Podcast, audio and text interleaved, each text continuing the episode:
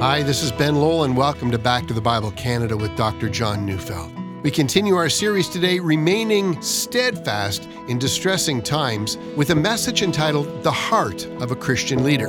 So turning your Bibles to 1 Thessalonians 2, verses 7 to 12, as we join Dr. Neufeld now.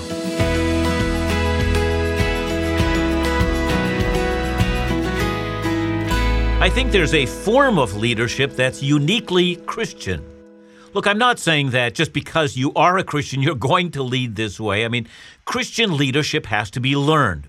We need to learn to make Jesus our example. We need to learn to lead as he did. Look, I know, I know. There are a number of different styles of leadership, and to be truthful, I'm not speaking about a style of leadership. I mean, some leadership is more consultative and some is more transactional, some is strategic, and I get that. Different situations demand a different style of leadership, but it's not style of leadership that I'm talking about. I'm really speaking about something else. Jesus washing his disciples' feet. Now, that's not a style of leadership. In fact, it's not a style at all.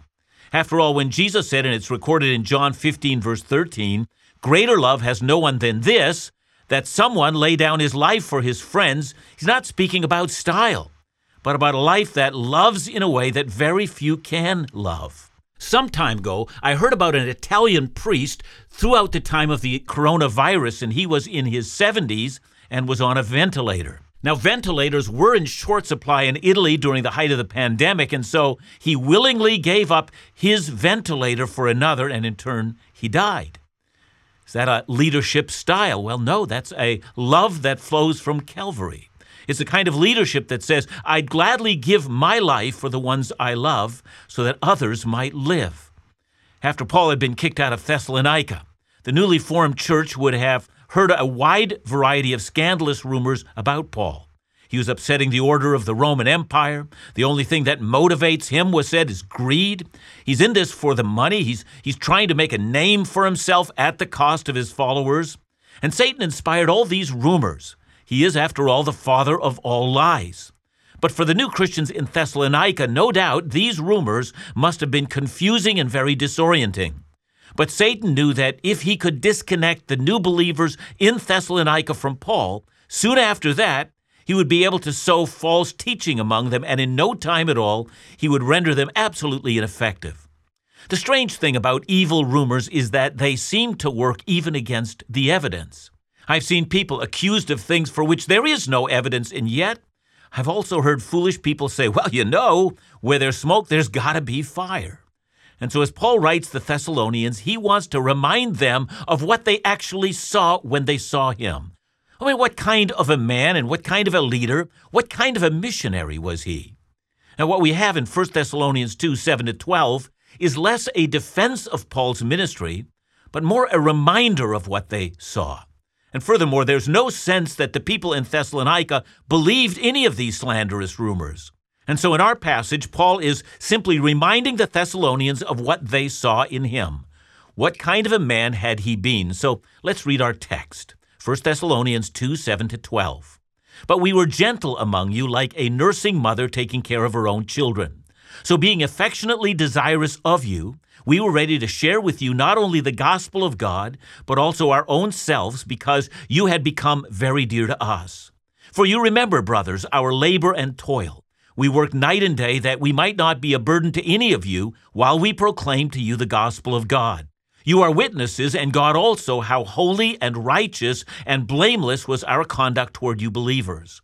For you know how, like a father with his children, we exhorted each one of you and encouraged you and charged you to walk in a manner worthy of God who calls you into his own kingdom and glory. So if you think about what you've just read, you'll notice that in defining the kind of man that he's been, Paul uses three images. The first is the young mother nursing her children. The second is of a blue collar worker working long hours. And the third is the image of a father with his children. Again, as I've said before, it's not a leadership style, it's the kind of person who leads as Christ did. So let's start with the first image. Look again at verse 7. But we were gentle among you, like a nursing mother taking care of her own children. The translation in our Bible is actually a very good one. It's been pointed out that the same noun, trophos, nursing mother, is sometimes also used of a wet nurse, but clearly, Paul has in mind a mother, a mother with a newborn child. Well, what do we know about nursing moms? Well, Paul says we know they're gentle. I suppose the opposite would be the word formidable or even intimidating. I do know this. As I watched my wife when she nursed our three children, she knew those children very well. She very quickly understood their personalities, and so she effortlessly formed a very secure bond with them. And in essence, that's what Paul is getting at. We were very easy to be with. We spent time with you. We were easy to talk to and easy to approach. It was easy to open up our lives to you because you took such a deep interest in us. And that's what Paul gets at as we go to the next verse. That's verse 8. So, being affectionately desirous of you, we were ready to share with you not only the gospel of God, but our own selves because you had become very dear to us. So please notice when he reminds them of how affectionately desirous he was of them, that word, affectionately desirous, well, it occurs only here in the entire New Testament. You know, there's an inscription in an ancient sepulchre in which it was said of the parents of the young boy who had been buried that they were affectionately or greatly desirous of their son. It's the same word. It was never a job for Paul. The relationship that so quickly began was one of warmth and of great love for them.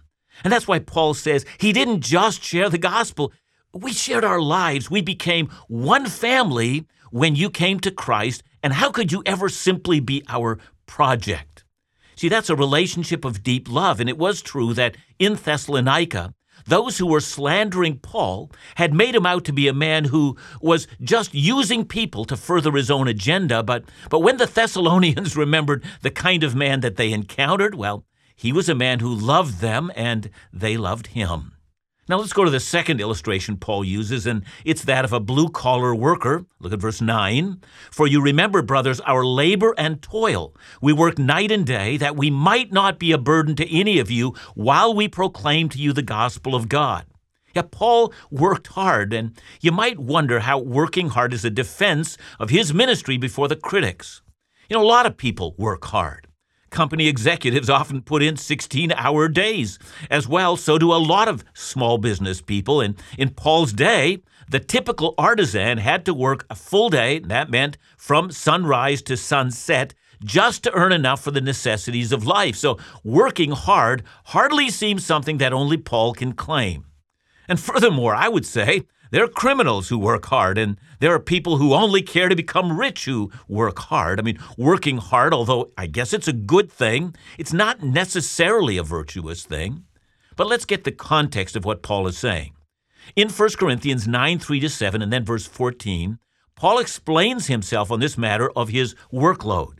He says, This is my defense of those who sit in judgment on me. Don't we have the right to food and drink? Don't we have the right to take a believing wife along with us, as do the other apostles and the Lord's brothers and Cephas? Or is it only I and Barnabas who must work for a living? Who serves as a soldier at his own expense? Who plants a vineyard and does not eat its grapes? Who tends a flock and does not drink of the milk? In the same way, the Lord has commanded that those who preach the gospel should receive their living from the gospel. You know, so clearly when Paul says he worked hard, he means that in order to do ministry in Thessalonica, he had to work from sunup to sundown on his tent making business, and then at the end of a very hard day, he took care of his own living expenses, and then he went on to do the ministry of caring for the new converts as a mother cared for her children. Uh, does that surprise you? See, most of Paul's day was spent in his business to earn enough to make it and he used the rest of his waking hours building up a church with no hope whatever that he would finally get to the time when the new church would take care of his financial needs. So you have to imagine his level of exhaustion. So when there was a rumor circulating around the city that, look, Paul's only in this for himself, or that he's just trying to get rich from you guys, well, all the believers in the church of Thessalonica knew that that simply wasn't true. They had seen Paul's way of life. Like Jesus, who laid down his own life for his church, Paul had done the same. He too was laying down his life for Christ's church. And that's the, the central plank of Christian leadership. Christian leadership sacrifices for the sake of others, and we call that love. It's the love that lays down one's life for the good of the other. You know, and in Paul's case, it was not just one glorious moment on the battlefield. No, no, he followed Jesus who daily laid down his life. It's not a style of leadership, it's called love.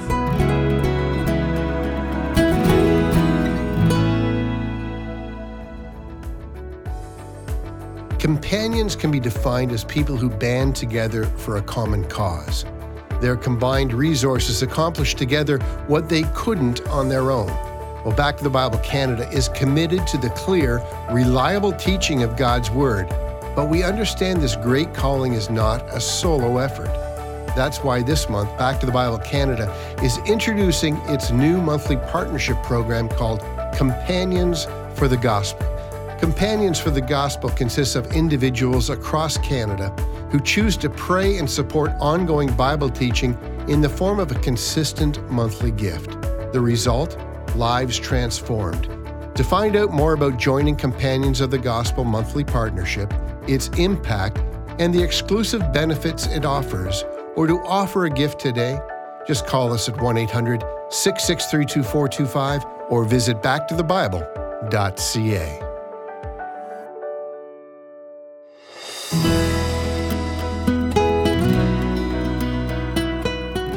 Paul had a right to earn his living from the gospel, but instead of doing it, he worked as an artisan or a tent maker, probably at very low wages and very long hours. At the end of a long day's work, he would give himself to building this church. So, why did Paul refuse wages in Thessalonica? Well, it seems relatively clear that the new believers never demanded that of him. The answer seems to be that Paul was keenly aware that the city of Thessalonica was explosive. And you might remember that Paul began his ministry there in the local synagogue. And for three successive Sabbaths, he reasoned with the people there that Jesus was the Messiah and that the Scripture had already prophesied that the Messiah had to suffer and die and be raised from the dead. And given the reaction that he faced in that place, Paul must have gotten the pulse of the city. It was filled with people who were looking for a way to discredit him. I think, and I can't prove this from this scripture, but I think whereas there might have been a few of the new converts who, who might have had means of supporting Paul, he had simply refused it. He was aware how the rumors and the slander and the wagging tongues and the outright lies would work to discredit him. And so he made the decision to take one bit of slander right out of their hands. And he did it because of his commitment to the gospel. And then, once he had won some to Christ, he did it out of love for the new church. You know, the principle is simply this there are times when effective leaders will simply do whatever it takes to help people come to know Christ and become his disciples. It was Karl Menninger, he's a well known psychiatrist. He was reported to having said, in answering you know, a question about advice for a person suffering depression, Menninger said, Lock up your house, go across the street, find someone in need, and do something to help that person. You know, but quite frankly, we don't really need a psychologist to tell us that, do we?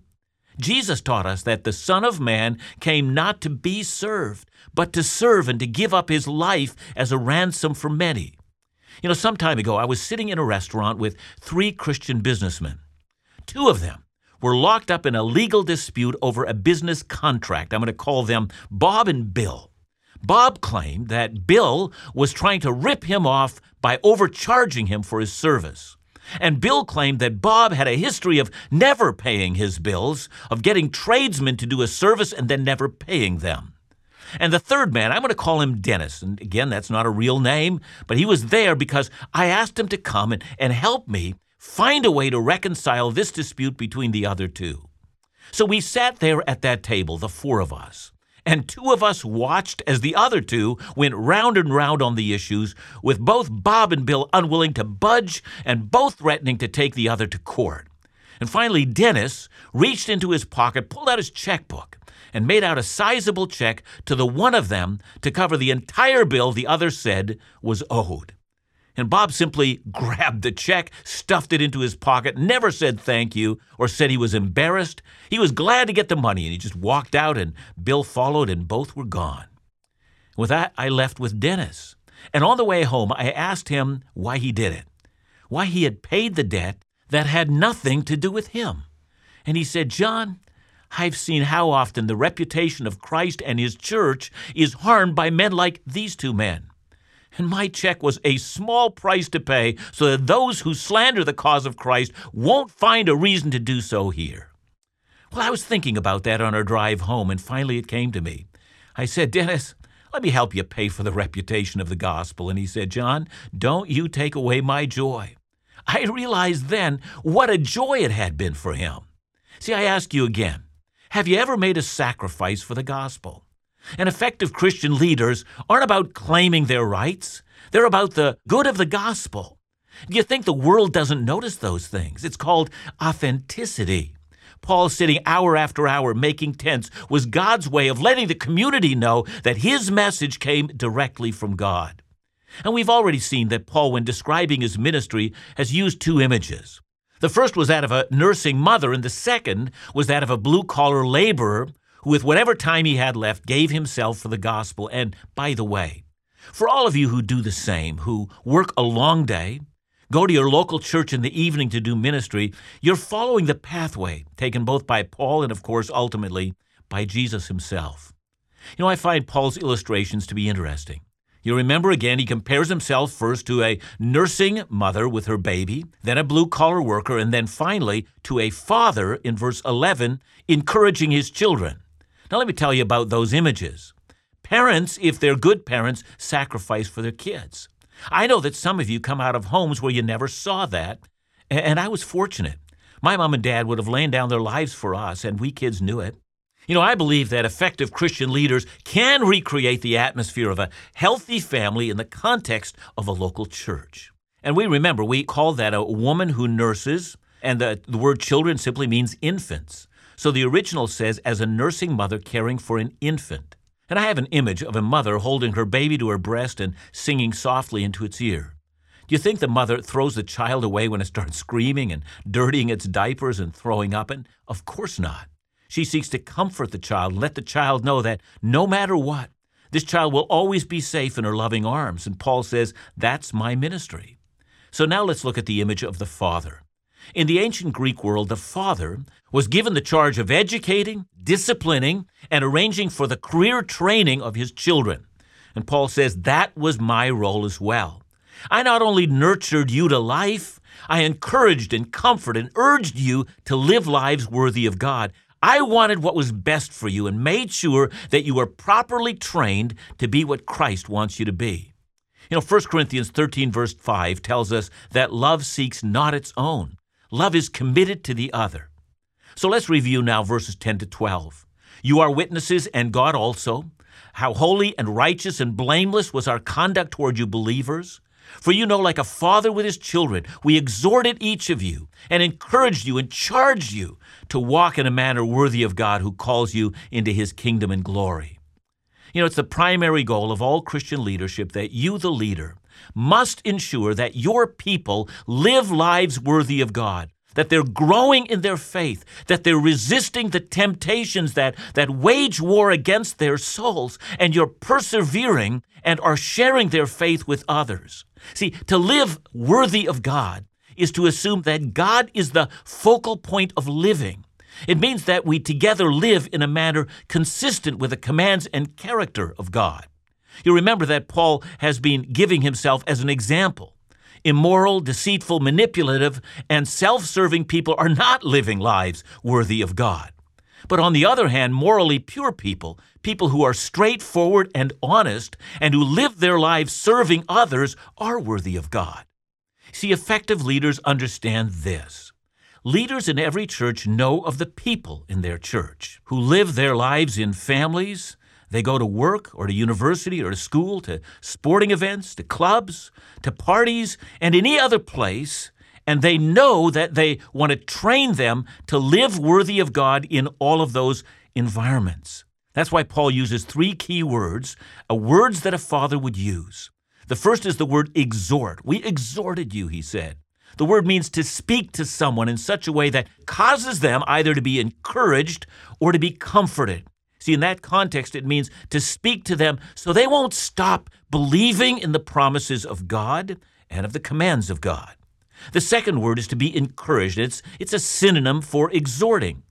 It's as if Paul can't stress this part enough. Believers need constant encouragement to live lives worthy of the gospel. And the third word, well, that's the word to charge.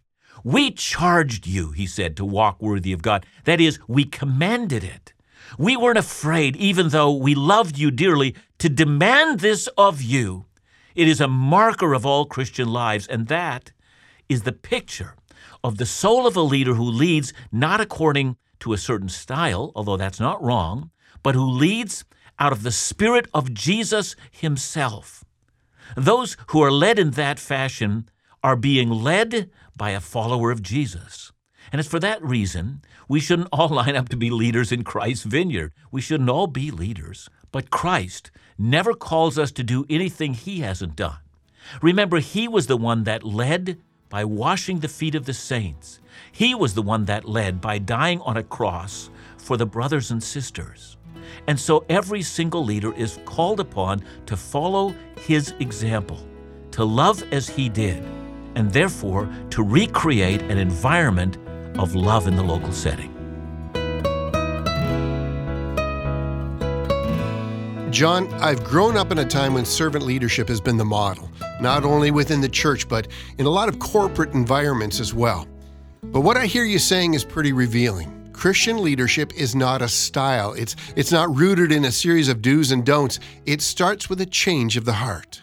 Yeah, I mean, uh, you know, I think we have to continue, even as we stress servant leadership, we we must stress the leadership side of that because I know in some circles, servant leadership is just a way of saying we don't want any leadership, and clearly that's not how the early church functioned, and that's not you know, how God wants us to function. He calls for people to lead. So let's commit to that. But, you know, I've been trying to make the point that, you know, God does watch our own heart, and that is no matter what style we use to lead, which is often related to our own gift mix, the style of our leadership has to be along the line that says, I am giving myself for the good of those who I'm leading. I have their best interests, not mine at heart. I am prepared to lay down my life for others. It's the model of leadership that Christ has entrusted to me, and I'm learning from him to be a leader like that. So there's a number of styles that can work, but that's the heart of servant leadership. Thanks so much, John. And remember to join us again tomorrow, right here on Back to the Bible Canada, where we teach the Bible.